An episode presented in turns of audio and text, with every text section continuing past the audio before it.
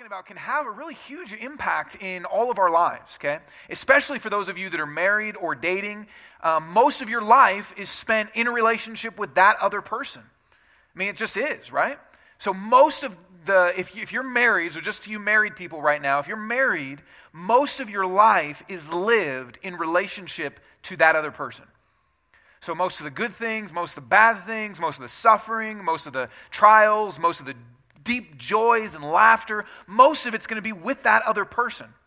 Okay? And so, if most of your life is spent there, then talking about your relationship, talking about your marriage can have such a huge impact.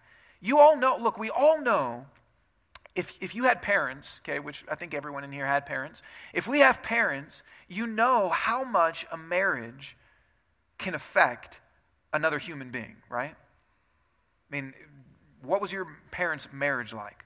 It had an effect on you, for good or for better.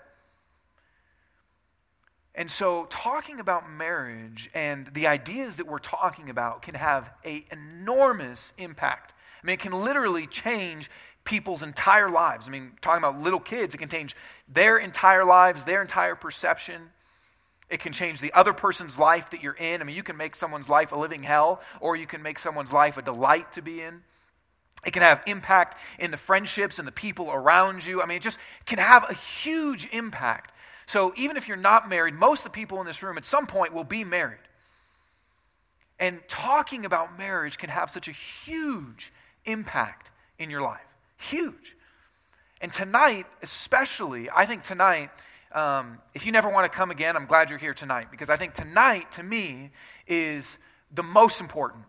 I think tonight, and you know, I'm, I haven't preached all the other ones yet, so I don't know. But to me, tonight, I think is the key uh, to a good, solid marriage, to a marriage that creates a legacy that you actually want to hand down to other people, that has an impact on the people around you, that's the kind of marriage that you want to aspire to if you're dating or in a relationship.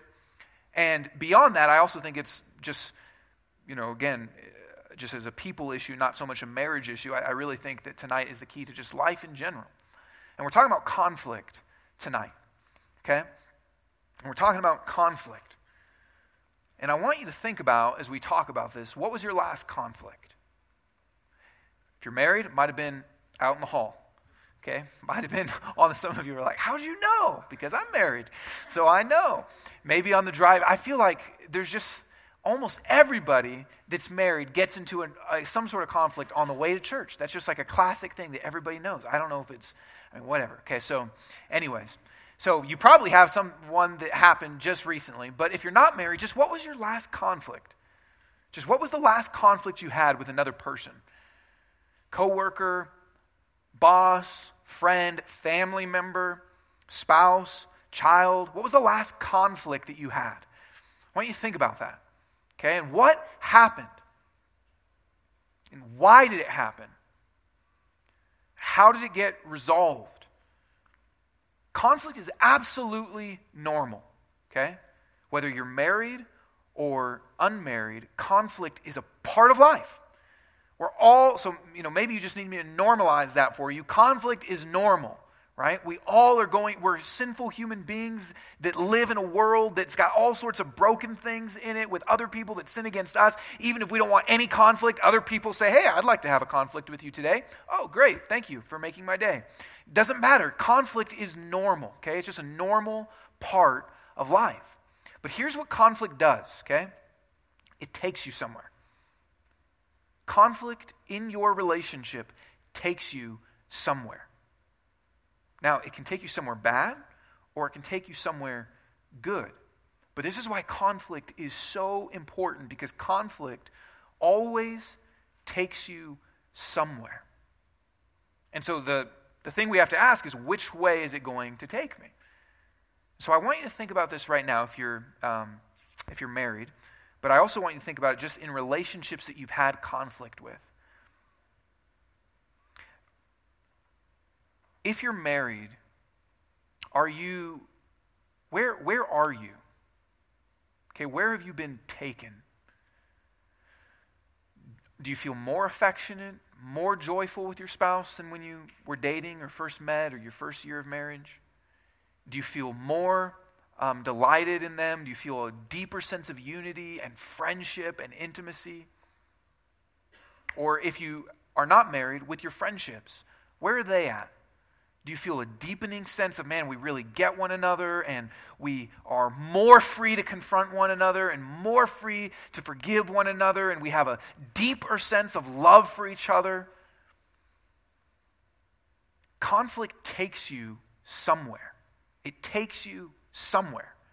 For better or for worse, conflict takes you somewhere. And if we handle conflict the wrong way, what happens is that it leads us to either hostility in a relationship. Okay, and you've, you, maybe you've had relationships like this. You, you were in a relationship. If you're married, maybe you've experienced this, but even just with people, maybe in your family, even brothers, sisters, parents, conflict led to maybe a deepening hostility. Maybe you don't even talk to the person anymore. You don't like them. You can, if you think about them, you only think bad things about them. If you're married, your marriage just kind of really tense.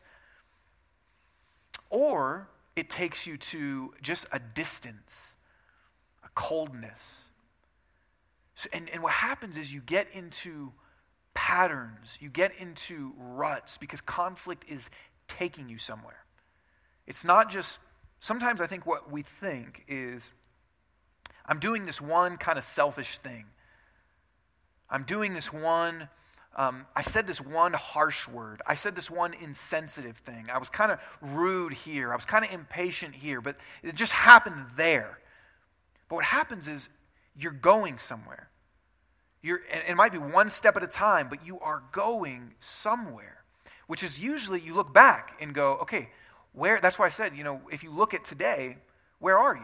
Is it more joyful, more affectionate, deeper friendship? But maybe even with friends, and I see this happen all the time with people. You go, man, I had this friend, but what happened? Maybe, I mean, think about the maybe the last friend you aren't friends with anymore. What happened?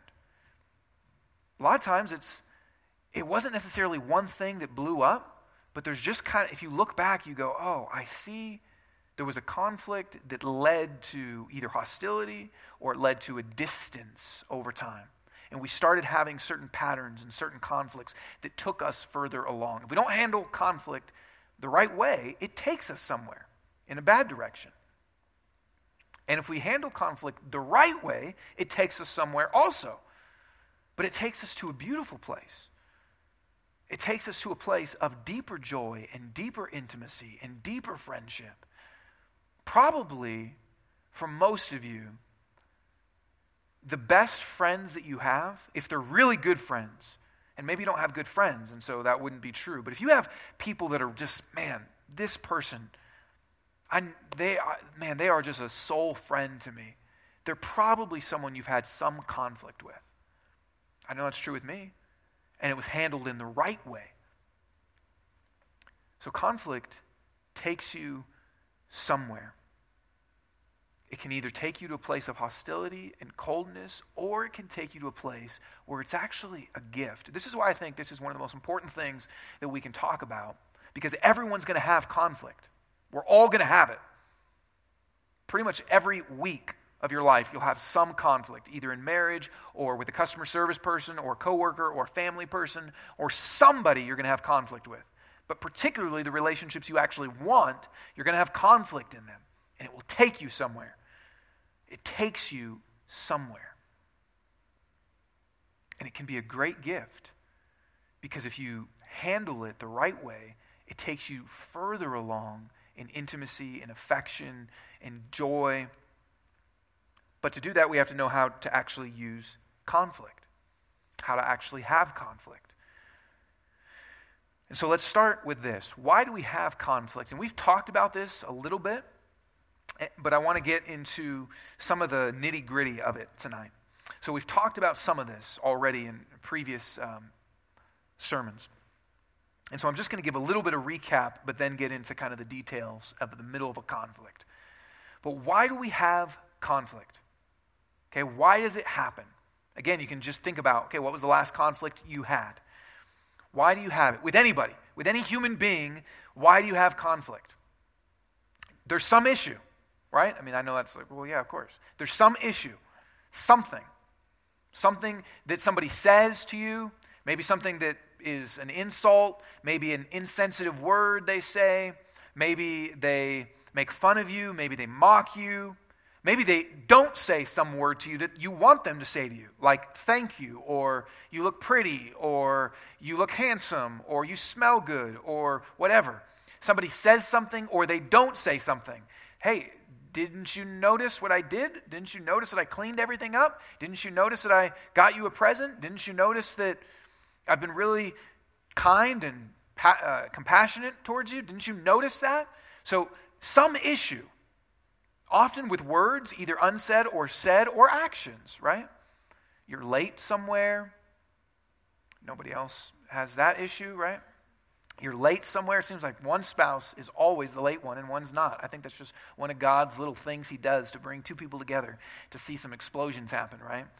You never get two people that are like, let's always be on time. That just never happens, you know? see? The laughter proves the point.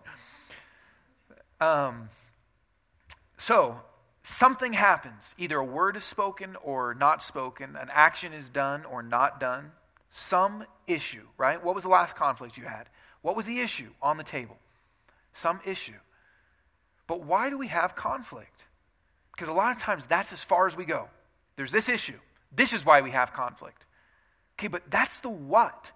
And we've talked about we've got to go below the surface of just the issues on the table and go, why, though, did we have a confliction over that? I don't even know if that's a word, but it is now. Why, why was there conflicting that happened? And here's what James tells us in the Bible he says this What causes quarrels and what causes fights among you? What causes the arguments you have? What causes those little spats that you have? What causes the, the tension that you have? What causes the disagreements that you have? Is it not this? That your passions are at war within you. You desire and do not have, so you murder. You covet and cannot obtain, so you fight and quarrel. Now, when he's saying murder, he doesn't necessarily literally mean murdering, although that can happen. But it's that we attack the other person, that we murder in our heart, like Jesus says, which is when we are angry towards another person with an unrighteous anger. So, what is it that causes it? James doesn't say, well, it's the other person, of course. That's what causes it. It's them. He doesn't say, well, it's this, it's finances, and it's sex, and it's kids, and it's. He doesn't say that. It says, What causes fights among you? Is it not this? Your passions, the desires that you have within you that you do not have, that you cannot obtain. So you fight and you quarrel and you argue and you disagree. So you want something that you don't get. You want something that the other person doesn't provide. You want something that the other person's in the way of. And oftentimes, so again, don't just think about the object. Well, yeah, I want to be on time.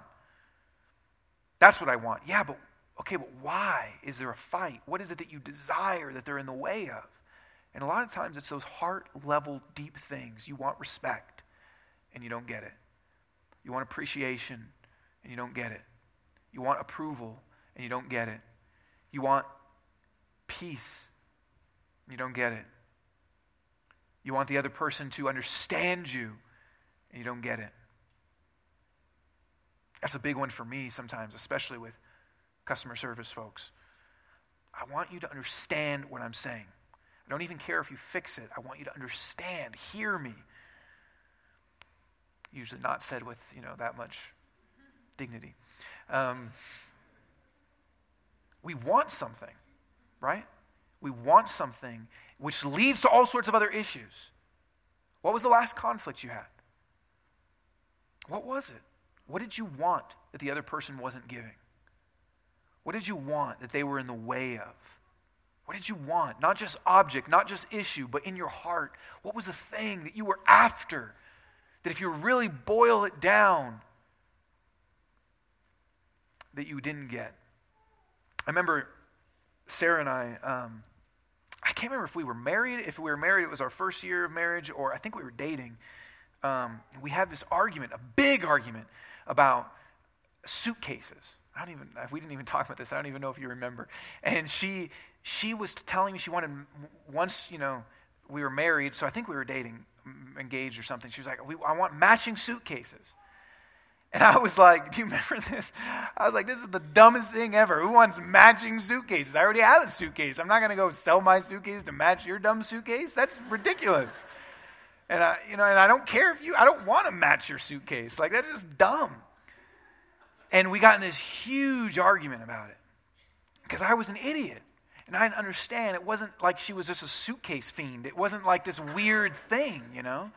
She's not just like neurotic about suitcases. It was, you know, it was, it was she wanted, what, what did she want? She wanted togetherness, unity, intimacy, and was wondering, is that going to be in our relationship?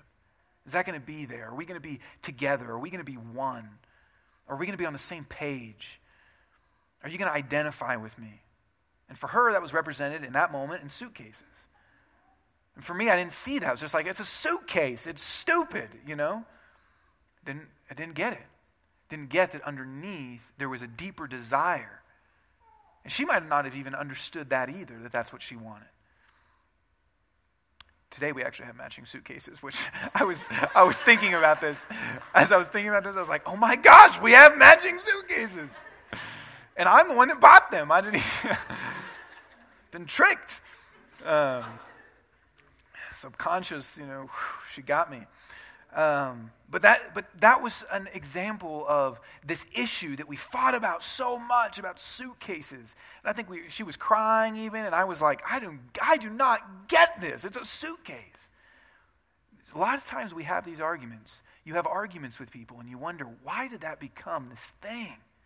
There's something you desire, there's something you want. The other person's in the way of, or you're afraid they won't give it to you. You're afraid that you'll miss out on. So, why do we have conflict? James says it's the desires, it's the passions, it's the things that you want that the other person isn't giving to you. And I'm not saying that's good and bad, like, oh, well, so they should give you those things. You want, and that those are necessarily good things. It can be, but we turn good desires even into demands, right? Like, it's a good thing to want to be respected, but when that becomes a demand such that it creates conflict, that's when it becomes a problem. So, why do we have conflict? James says we have to look into the heart, okay? We've talked about that before. But here's the question how do we resolve it then? And look, there's a lot of things we could talk about in conflict of how do we resolve it. We could talk about, man, sometimes you need to confront somebody, and how do you, and this might sound bad, but how do you premeditatively confront somebody about something? Or when do you just overlook an offense? Proverbs says it can be wise to overlook an offense. So we could talk about a lot of that stuff of how to avoid it, how do you approach someone that you know you need to have conflict with. But I just want to talk about this piece tonight. What do you do in the middle of it? Okay? Not the avoidance, not how you proactively confront someone about something, but, but what do you do in the middle of it? Because you're going to find yourself here this week. What do you do in the middle of it? What do you do in the middle of conflict? When you find yourself in conflict, what do you do in the middle of it. So, back to your last conflict. What was it? Why did you have a conflict? How did it start?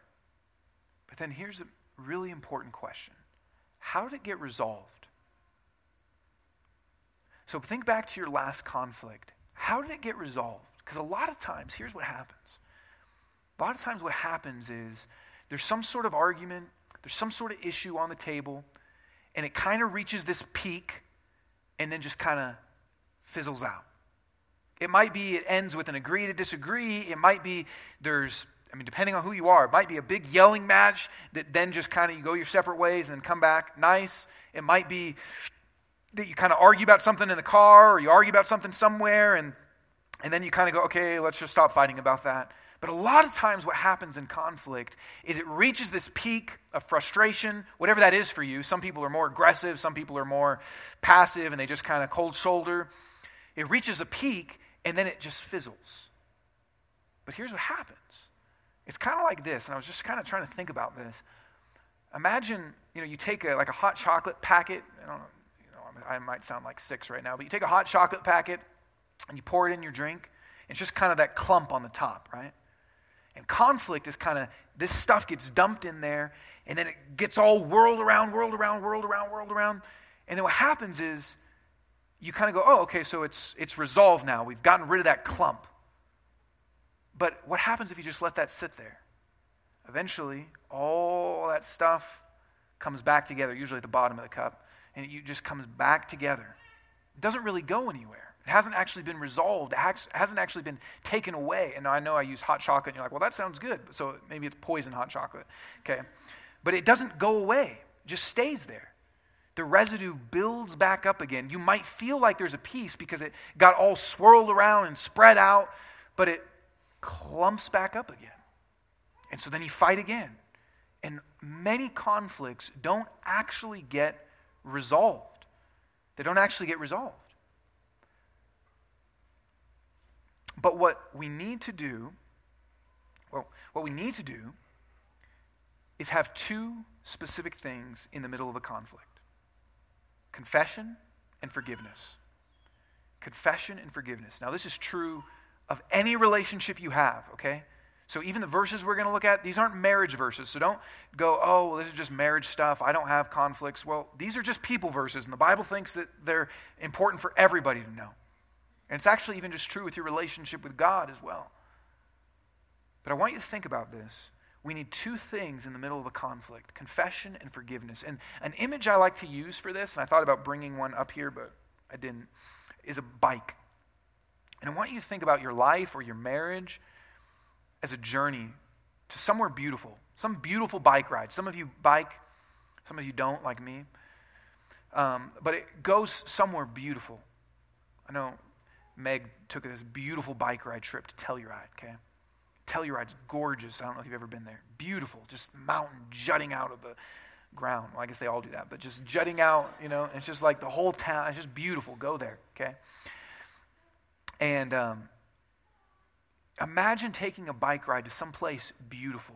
That's what your marriage is like. That's what your life is like. It's this destination, but it's a bike ride. And confession and forgiveness are the pedals that move that bike forward. Conflict will take you somewhere. And if you don't do confession right, you don't do forgiveness right, it'll take you somewhere. It won't take you to Telluride. It'll take you to, um, like, I don't know, where's a bad place? You know? East. Yeah, Pueblo. It'll take you to Pueblo. Someone said Pueblo. Sorry, Gene. Wherever your bad place is, that's where it'll take you.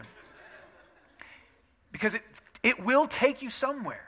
But it has the, it's an up, I mean, I like the image of a bike because it's uphill, it's hard, but confession, forgiveness, confession, forgiveness, that's how you actually use conflict to take you to a beautiful place.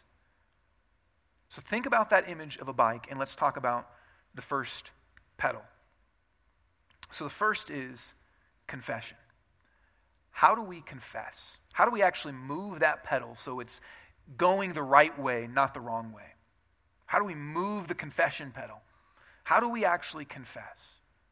And the Bible says that we are supposed to confess our sins. Here's just a couple verses, it's all over the place, but James 5 says, Therefore, Confess your sins to one another and pray for one another that you may be healed. So there's spiritual issues that sometimes even affect our bodies. Whoever conceals his transgressions will not prosper, but he who confesses and forsakes them will obtain mercy. And all, all over the Bible, talks about confession, both to one another, to God. But how do we confess? And maybe you might think this. Well, we don't, if you're married, you might think, or maybe even if you're not married, okay, you might think this I don't have conflicts. We don't fight. But that's not the same thing. Do you confess? Because a lot of people don't have conflict. But that doesn't mean they don't sin against one another. They sin against one another all the time, but a lot of people deal with that passively. You may have even had parents. A lot of times it kind of just breaks down this way that one is more aggressive and one is more passive. And some of your parents maybe dealt with conflict by hashing it out and yelling at one another, and others just kind of went their separate ways and did their own thing. But there's still sin. And it moves you somewhere. You still sin against one another. So, how do we confess? Because a lot of times we don't confess.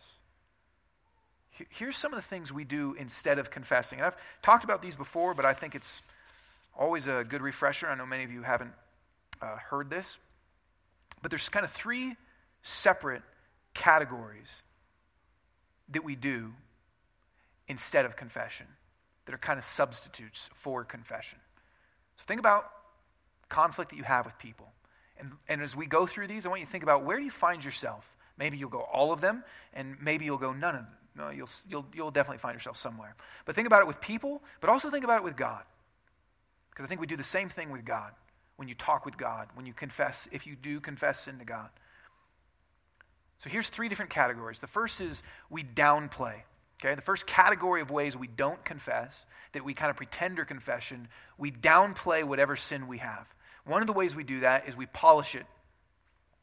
And I like to think about that just in, you know, you're kind of taking whatever your sin is and polishing it up to make it look as nice as possible. So often what we do is we say things like, um, you know, I'm, I'm sorry I wasn't as nice as I could have been. Instead of saying, I was a jerk. Or, I might not have been completely honest. Instead of, I lied to you. I deceived you. I'm sorry that I have a little bit of problem with um, saying things I probably shouldn't have said. There's all, we polish up instead of saying, here is what I did and naming it. Second way we downplay what we've done is we give things pet names. So, you know, the Bible talks about things like adultery and lying and harshness and lust, but we give those things names that feel better, like I went on a website I shouldn't have, instead of I'm lusting and looking at pornography. I'm committing adultery in my heart. Or we say things like, uh, you know, I'm kind of just having a bad day. I'm in a bad mood. Instead of, I'm being irritable and impatient with you. Right? We give pet names to things so they sound better. Or we say maybe. Um, like, maybe I shouldn't have done this. So it's still downplaying it, it's making it not as big of a deal. Maybe I shouldn't have said that. Maybe. Or we say, I didn't mean to. I didn't mean to hurt your feelings when I said that. Really? What'd you mean to do? Did you mean to compliment me? No, you meant to hurt my feelings. You, you actually did mean to hurt. You might feel bad for it now, but in that moment, you meant to hurt me. I didn't mean to not tell you the whole truth. I didn't mean to. No, you did mean to do that. That's the, anytime someone says I didn't mean to, what they mean is I actually totally meant to. So that's one category. Instead of confessing, we downplay it and make it go, ah, it's not that big of a deal. Another category is we deflect, which means we kind of put it onto the other person. So we're pretending this is a confession, but really we're kind of putting it back onto them. One of these is, I'm sorry you feel like that. So who's to blame there in that situation? I'm sorry if you feel that I wronged you. You're sorry I feel like that? Well, I'm not sorry I feel like that. I do feel like that. It's not saying I'm sorry I did that, it's saying I'm sorry you feel like that. I'm sorry that you're such an emotional person that can't handle yourself. I'm sorry that you misunderstood me. I'm sorry that you perceive things so wrongly. I'm sorry that you're stupid, is basically what that's saying. Or we say this if you were hurt, or if you, something, so if, if you were hurt by what I said, if you were upset by what I did, if you were, and so again, putting it onto them. If you're making such a big deal about this, or we say makes me, which is somebody does something and we say, you know, I'm sorry that I got upset with you, but when you do that, it makes me so frustrated. So again, you're putting blame on them. I'm sorry I um, keep coming home late from work, but it, the situation is so crazy and it makes me so stressful. It makes me so stressed out. Instead of taking ownership, you're putting it on someone else. Or, and these are, you know, related, but we just excuse and explain it. So we may say, you know, I'm, I'm sorry that I wasn't, um, I'm sorry I, I'm sorry I wasn't honest with you, but you also, a lot of times, aren't honest with me.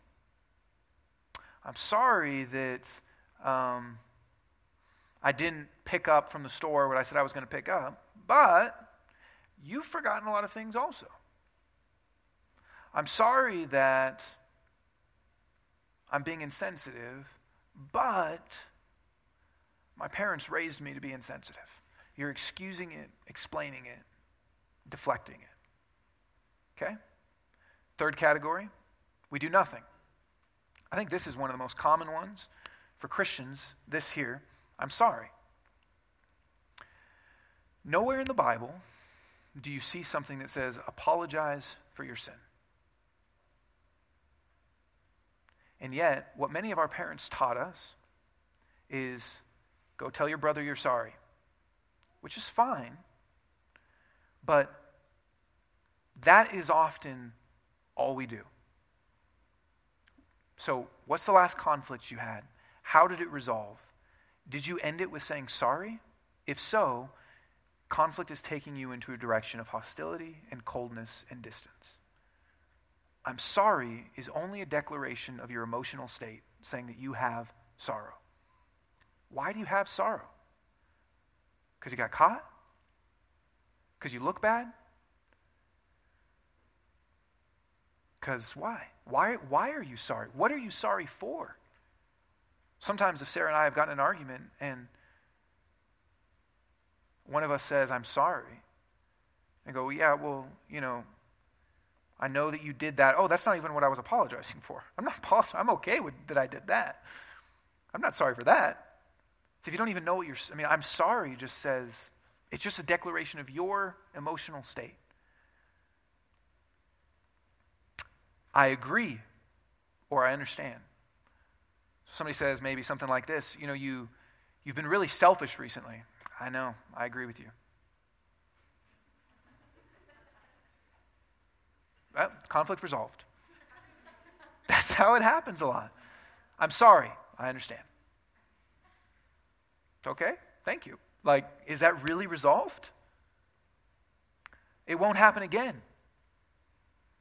So, a lot of times, the way conflict gets resolved is somebody, instead of confessing, again, see how these are all different from actually confessing, and we'll talk about what confession is. But it's, hey, you know what? It's not going to happen again. I won't do it again. I'm going to be different. There still hasn't been confession. There's just been a, a reassertion of your will to do something. Or let's move on. So sometimes you might say something like, hey, I'm sorry that I did that. Now let's just be done with it. Let's move on. It might even kind of sound like confession, but really it's just a way for you to get it off your chest and get past it because you don't like the com- uncomfortable situation of a conflict. So these are kind of three different ways we downplay, we deflect the other person or a situation, or we just kind of do nothing about it, even with these kinds of statements that sound like resolution, can sound like confession but it's not. And if you find yourself in these patterns, this is the bike traveling to Pueblo or somewhere that you don't want to go, to Applebee's. Okay, this is the bike traveling to Applebee's. Okay? All right. Got to work it in every, you know, every other sermon. Okay. So what is confession? How do we confess? How do we actually confess? The first thing is this we got to confess to God. First, we confess to God because our sin is against God. First and foremost, all sin in our life is against Him. So let me ask you this again. Think about your human conflict you've had. A lot of times, people have a conflict. They might even resolve it with one another, but have you gone before God and said, God, I've sinned against you? David, King David, in the Bible, wrote the Psalms or several of them, he says after he had a husband killed and slept with his wife and got her pregnant and was a coward about some other things, he says, God, against you only have I sinned. Really? What about the guy you killed? What about his wife you slept with? What about the whole army that you tricked and lied to? I mean, what about that? He says, Against you and you only have I sinned. To say that first and foremost our sin is against him. So when you sin, in any sin, but even think about your relational sin, do you confess to God? Not doing those, and we can do those same things to God. We can say, God, I'm sorry. I understand what I did was wrong. I won't do it again. And that's still not confession.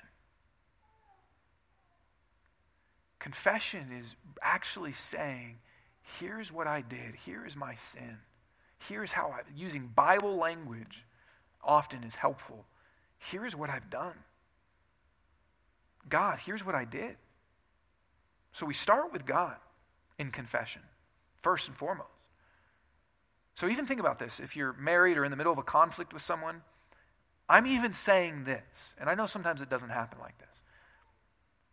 I'm even saying this. Stop in the middle and say, I admit it. Talk to God. Confess to Him. And then reconvene. But the second part of confession is not just to God, but it's to the other person. And confession is not downplaying it, it's not deflecting it, it's not just saying sorry about it. It's being specific about how you sinned against the other person. How did you sin against them? That's confession. I lied to you. I deceived you. I've been self centered towards you. I've been harsh with you. I've been impatient with you. I've been rude to you. I've been proud with you. I have, been, I have not been compassionate. I have not loved you. That's confession. It's naming specifically what you did, how you did it, and even why being able to open up about the spiritual battle. I was dishonest with you because I was afraid of what you would think. Because in my heart, I desire this respect from you more than I should. That's confession. Confession is here's what my sin is. It's being real. It's not saying, I'm sorry I wasn't that honest. I'm sorry I wasn't that kind. I'm sorry I wasn't as helpful as I could have been. Think about how we just tidy it all up so neat, or just say, sorry. Look, I'm in the same boat, okay? All I, I mean, I thought up those just by thinking, what do I do? Okay? It's just, it's instead of saying, confession is, here is my sin. Here's how I did it. Here's what I did. Here's why I did it. And confession is also acknowledging the hurt you've caused to another person. Sorry I've been so selfish towards you. I'm sorry I've been so selfish towards you by not thinking about you with my time. That was wrong. I do that because I am living my life really for myself. I'm sorry about that. I know that that must cause you a lot of pain. I know that must be, you're acknowledging the hurt that you've done too. This is so much different from just saying, I'll do better. It's saying, man, I see what I have done. It means you've actually thought about it. It means you're able to name sin that you've done, why you've done it. This also protects you, by the way, from confessing things you shouldn't confess. Because, so after this sermon, somebody might come up to me and say, Hey, I'm really upset that you quoted from James. I think James is a loser. So I'm not going to confess. Now, I know that, you know, is maybe far fetched, kind of, but just because somebody confronts you about something doesn't mean it's sin. But a lot of times we just go, oh, well, I'm sorry, I'm sorry. But confession actually helps us to be clear about did I sin against this person? Was I rude to them? Was I irritable? Was I arrogant? Was I harsh? Or was I just truthful and they didn't like it? Was I just following the priorities God's given to me, and they were upset because they wanted me to spend time with them, you don't confess things that aren't sin. You can talk about them with somebody and, and seek understanding, but you confess sin. You confess, here's what I did, here's even why I did it. you acknowledge the hurt that you've caused the other person. And furthermore, when you confess, you welcome consequences. Because sometimes in your sin, there's consequences. So you may so even in a confession it might be look, I know because of what I've done, it might be really hard for you to trust me. You welcome them instead of going, "Well, hey, I confess, so it's all good now." You welcome consequences. And you also express a desire to change. So you say, I'm sorry for what I've done. Here's what I did. You name it specifically. You talk about why. You acknowledge hurt. And you welcome the consequences. And you say, I'm going to try to work on this. I'm going to get help with this. I'm going to try to treat you better. You're specific about really wanting to reorient your life. That's confession. So if that to you goes like, whoa, that's, I don't, even, I said sorry once. That's what confession is. Confession is here is what I've done. And a declaration that that's not where you want to go anymore, both to God and to another person. That's what confession is. And then confession ends with asking forgiveness. Confession ends with asking forgiveness. Now, listen, this is important that you confess and then you say to the other person, Will you forgive me? That's a humbling thing to do. And even when I do marriage counseling and things, I see that's one of the hardest things for people to actually do. They'll even confess, but then, oh, like it's, it puts you in a humbling position to say, Power's in your hands now. Will you forgive me? And the other person might say no. And sometimes Sarah and I have a conflict, and one of us might say, No. I need some time because I'm not going to just say I forgive you when I don't. So that's how confession goes. A side note that I want to say is this if you're dating somebody, do they repent like that? Do they confess like that? Or do you see in them consistent? We all, and look, we all do these things, okay, but is that, do you only see in them deflecting, downplaying, doing nothing, that that's where all your conflicts go. One of the top questions I ask people when they're dating, if they're asking me, What do you think about this person? is do they repent? Do they confess like that? If not, they're not going to change. And your bike is going to go somewhere else. It's going to go somewhere. Conflict takes you somewhere. If you're married, this week, I want to ask you to do something.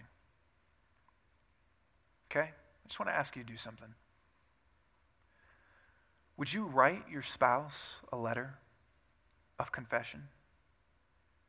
And this might be something that you go, man, I've, I've never really confessed like that. And maybe there's even patterns. Would you write him a letter and say, I need to confess some things to you?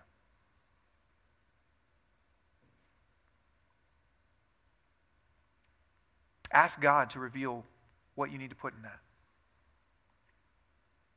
If you're not married, is and, and you know, and married people, same here on this, but is there somebody you need to confess to? Conflict festering that's not resolved like this leads to distance, to bitterness, to pain, to hostility. Is there someone you need to confess to?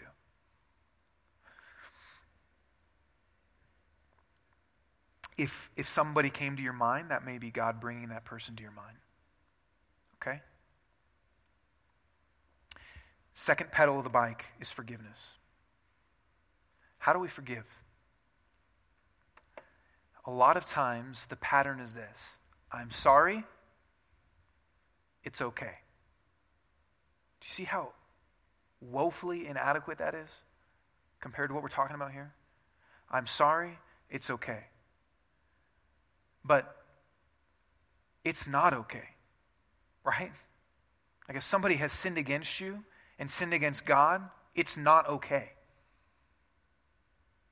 I mean, sometimes I find it amazing. I sit down with people that have had something bad done to them. Somebody mistreat them, parents, strangers, friends, and they talk about it and then go, but you know, it's okay, it's okay. No, it's not okay. You were sinned against. That was bad.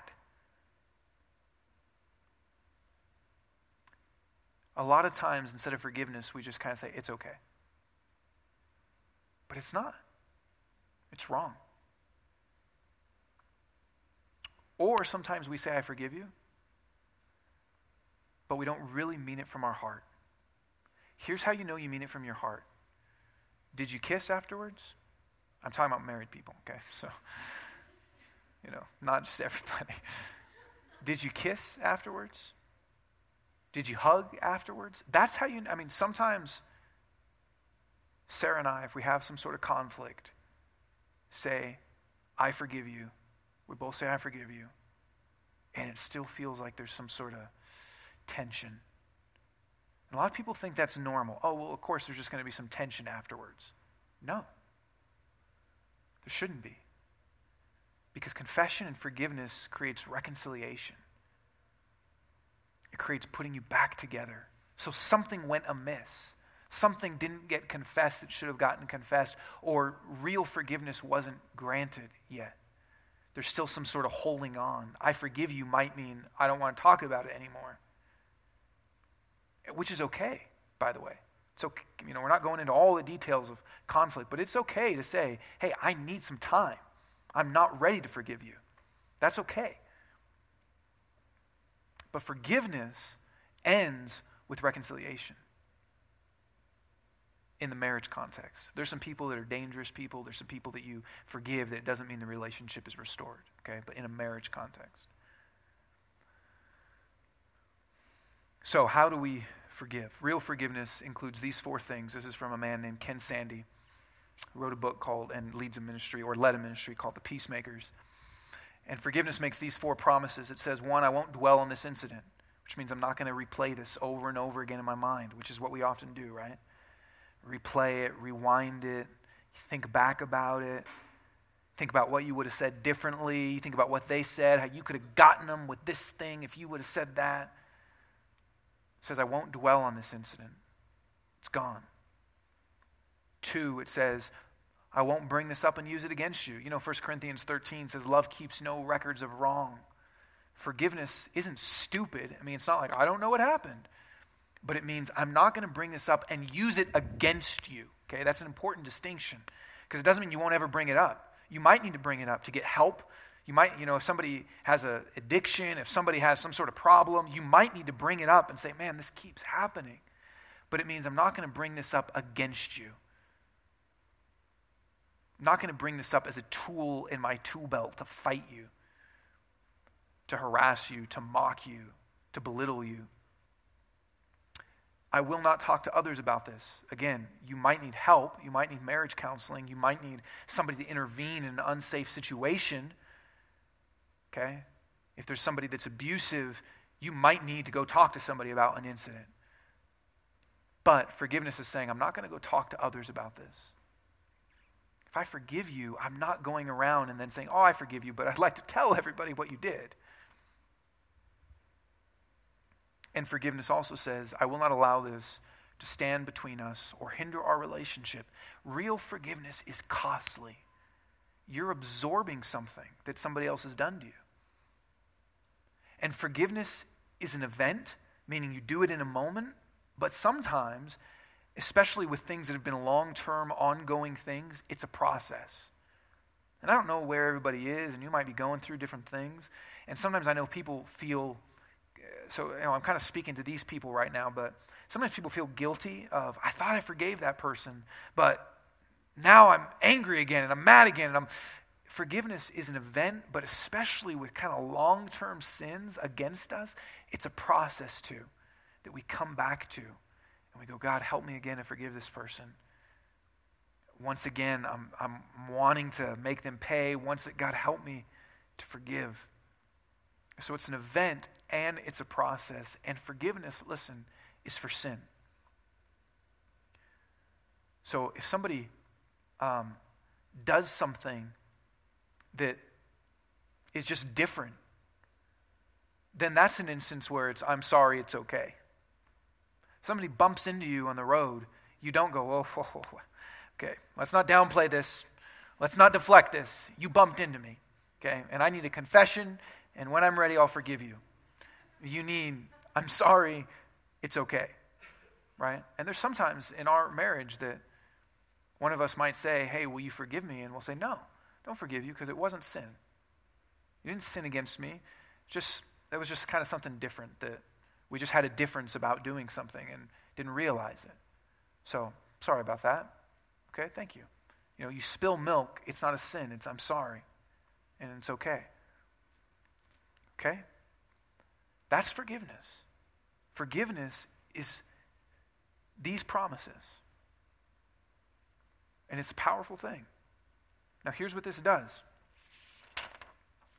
forgiveness does not keep you in the same place. Confession and forgiveness are bike pedals. They don't keep you in the same place. They, it's not like you, so if you're here and you have a conflict and you know, it moves you to negative 10, it's not that when the conflict is done, you're back to zero. It moves you forward when you do it like this. When there's confession and forgiveness and confession and forgiveness, you're getting closer and closer to Telluride. You're getting closer and closer to the beautiful. I mean, think about if you're married right now, what's the beautiful picture you want your marriage to be? You get there not just through date nights and through sex and through good conversations, and you get there through this. You get there through confession and forgiveness. Confession and forgiveness. Because it builds intimacy. And you begin to see the other person not for their faults kind of stacking up. You begin to see the other person not as this person that's against you because you've forgiven the wrongs. And you begin to know the other person. I know that as Sarah and I more and more confess to one another, man, here's what I did, and I'm sorry, and here's why I did it, she understands more what I battle with, and I understand more what she battles with. And we're able more to have empathy even in each other's sin. It moves you forward, it moves you to deeper places of joy and intimacy. Repentance is romantic. Okay, put that on a t shirt. Repentance is romantic. More than anything else, that is what will make your marriage or your relationships, your friendships move forward. Not just letting things go, not just downplaying, deflecting, doing nothing, saying it's okay, but confession and forgiveness. Confession and forgiveness. That's what moves you forward. That's what moves you forward on a bike to Telluride. What I love about this is that this is for anybody. And here's what I mean. If you feel like, man, our marriage is great, we're at Telluride, great. Confession and forgiveness can take you to the Alps or whatever's better than Telluride. It keeps going because your life keeps going and you keep sinning. But what I also love is this if you feel like it's messed up, you can move one pedal forward you can move one pedal forward and you just got closer. You can start. And you do it again and again, and you get closer and closer and closer and closer. Now, this takes work. And the thing that powers that pedaling is not just our willpower. The thing that powers that is when we see that that is how God has treated us. And this is what I'll close with. Ephesians 4 says this Be kind to one another, tender-hearted, forgiving one another as God in Christ forgave you. Therefore, be imitators of God as beloved children, and walk in love as Christ loved us and gave himself up for us, a fragrant offering and sacrifice to God. See, what actually gives us the power to move those things forward? It's when we see that that's how God treated us. Look at how he says this be kind, be tenderhearted, forgiving, as God in Christ forgave you. See, what he's saying there is this that's how God did it to you. God is kind to you, God is tenderhearted towards you. God is forgiving of you in Jesus. Here's what forgiveness means from God it means that we are so much worse than we think we are. See, why would, what does this mean that, that he gave himself up for us? That he's a sacrifice? It means our sin is so repugnant, so bad, the things we do, both to other people and to God, that our lives are centered on us. So bad that it should be our death. You, we all in this room are way worse than we think we are. We are so bad that God Himself had to shed His blood and have His body broken. That's how bad we are. But He is so good that that's what He forgives. Who do you find difficult to forgive?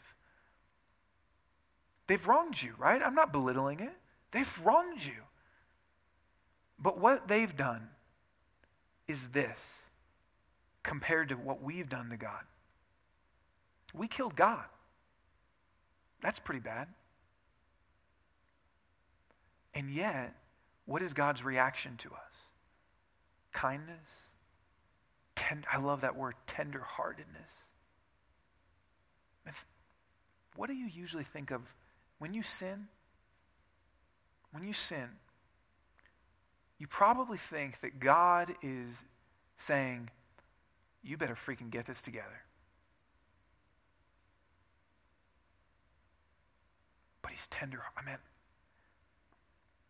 I heard this dad just yelling at his kid, screaming at him, calling, I mean, I'm not even going to say it, but just horrible things okay? and I couldn't make out the whole thing, but something that the kid had done something dumb. We think that that's what God is like towards us. So if we can grovel, if we can fix it, if we can do all the right things, then He'll forgive us. But what this says is no, no. Christ, you are so bad that Jesus died for you. But he's so loving and gracious and tenderhearted and kind that he wanted to. He willingly did that. You didn't have to beg him, you didn't have to ask him. He said, I see your sin, and I want to die for you. I want to give you grace and mercy. I want to take it away. So if you see that that's what he's done to you, that begins to change you. It begins to give you the power to go, I can give that to somebody else. Not just by imitation, although that's true, but by a change of heart. And if you go, God has, and here's, maybe you don't feel like that. Maybe you don't feel like God has much to forgive you of. Or maybe you don't feel that sense of forgiveness and grace. But here's why it's because you're still denying your sin. You're not, you're probably confess, if you confess to God, you're probably confessing in ways that are deflecting and downplaying and God, I'm not that bad, instead of saying, I'm worse than I think I am, which means He is so much better. If your sin is big, God is all the more bigger, right? If your sin is just little, then sure, God's kind of, it's like the bump in the road. I'm sorry. It's okay. But the cross is not God's, it's okay. The cross is God's, it's not okay, and I forgive you and give you grace. And you live your life now under a banner of forgiven and grace and mercy and acceptance and loved and adopted and cherished under a God that has a tender heart towards you that runs after you in your sin. That's this God. And if you feel that, then you go, man, how could I withhold forgiveness from someone else? So when we take communion, that's what we remember. And so as we take communion, I want you to confess to God. And um, I want to even just give you a moment. Um, Ethan, when you come up, could you just even play a little bit, give, you know, a minute and a half, couple minutes, just music, I want to give you just a moment to confess to God, okay? If you're with your spouse, I want you to write a letter. But I want you I want you to, if you can, hold their hand. And if there's something, even from today, or even if there's patterns in your mind, confess to them. And you'll have longer conversations about it, but confess to them. So take a moment, confess to God, and whisper sweet confessions in your spouse's ear. And then when you're ready, come take communion. Okay? And then we're going to sing because we can bring it all to the table to God because He's already died for us and forgiven us and loved us. This is the good news, you guys. This is it. That's the good news. Let me pray. Father, I pray right now that you would open up hearts that maybe are even wanting to shut off right now, and that you would give us the gift of repentance, that you would create freedom in our hearts to confess to you and to one another, knowing that you've already paid for it. Knowing that as bad as we think we are, we're worse, and yet as good as we think you are, you're so much better. Lord, help us to believe the good news that you are a tender hearted, gracious, merciful God. Help us to believe that, that we see in Jesus. Help us to see that. So, God, even now, I pray that, that you would um, move, Holy Spirit. Open up our hearts, open up our minds, open up our words. And Lord, by your power, move the petals where you want them to go. Take us to that beautiful place that you want us to be, of knowing more deeply who you are and growing in intimacy in the relationships that we have. In your name, Jesus. Amen.